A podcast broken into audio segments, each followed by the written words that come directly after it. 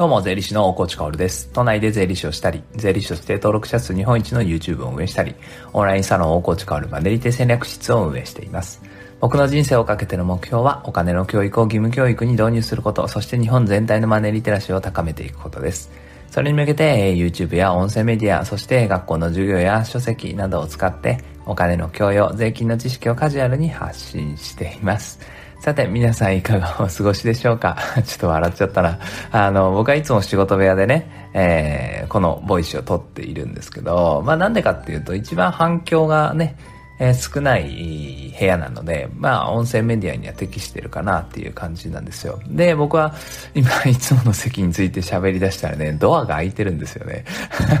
反響を気にして一番狭い部屋に来てるのに、あのドア開いてたら意味ないなと思ってちょっと自分に笑っちゃいましたね。あれ、しかもなんか電気めっちゃくちゃ暗いな、どうしたんだろう。あ、そっか、そういう感じか。あの、僕は、あの、仕事をするときにですね、まあ、特に夜仕事をすると、まあ、夜仕事をするとっていうかずっと仕事してるんですけど、一日仕事とかね、まあ、活動とかね、お金の教育のこと考えたりずっとしてるんですけど、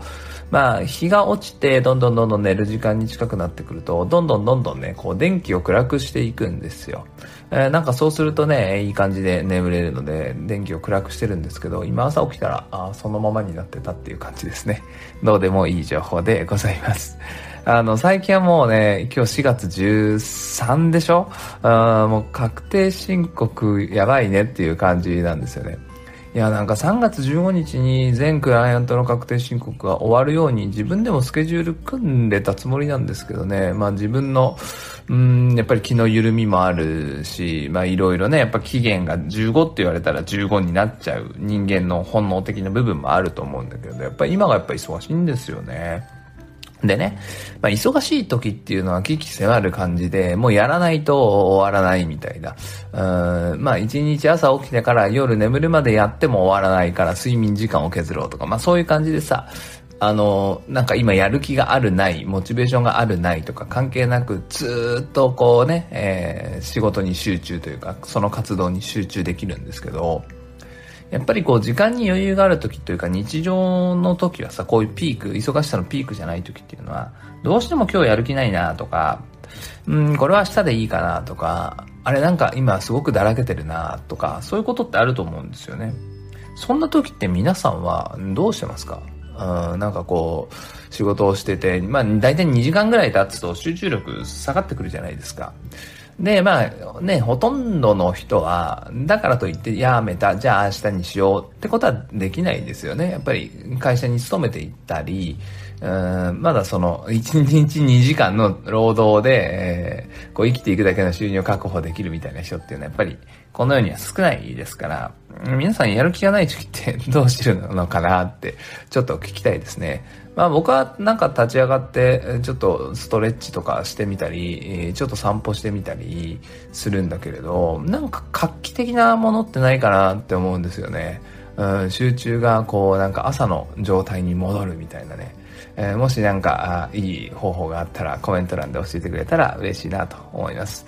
さて、本題に行きましょう。ね、今日はね、えー、趣味とか仕事に本気になるコツとはっていう話ですね。何か物事があった時に本気になるっていうこと。ぐっとそこに集中していくっていうこと。これをやるためにどういうコツがあるんだろうっていう話ですね。いや、冒頭ちょっとね、あの、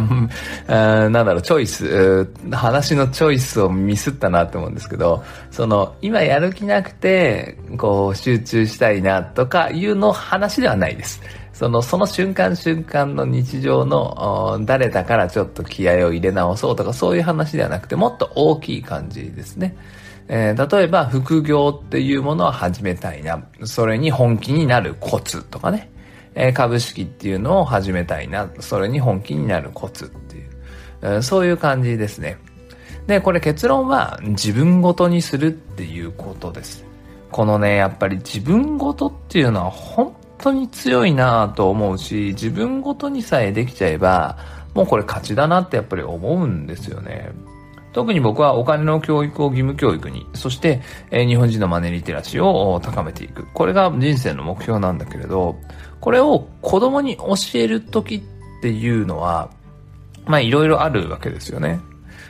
やっぱり一番のハードルは親なんですよ。子供にいい話をして、まあお金の教育をして、お金ってこういうことなんだよってお金の基礎的な話をしたとして、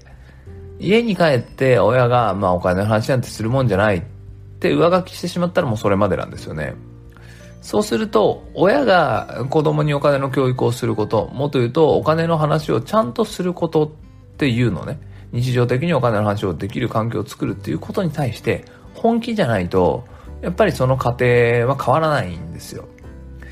で、その時にどうなると本気になるかって言ったらやっぱ自分ごとっていうことですよね。自分がお金の教育を受けてこなかった。それでなんとなく人生うまくいってない。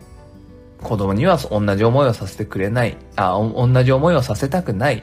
みたいなね。えー、そういう自分ごとになった時に、親子ともどもお金の教育をしていくあ、お金の教育に対して向き合う、前向きになるんじゃないかなと思うわけですよね。じゃあ自分ごとにするっていうのは、まあいろいろな物事あると思うけれど、どんな方法があるかというか、どんなコツがあるかっていうと、やっぱりちょっと経験してみるっていうことですね。一番簡単な方法、一番簡単な例は、あの、冒頭にも申し上げた通り、株式ですよね。じゃあ株式やってみよう。みんな積み立て NISA とか iDeCo とかっていうの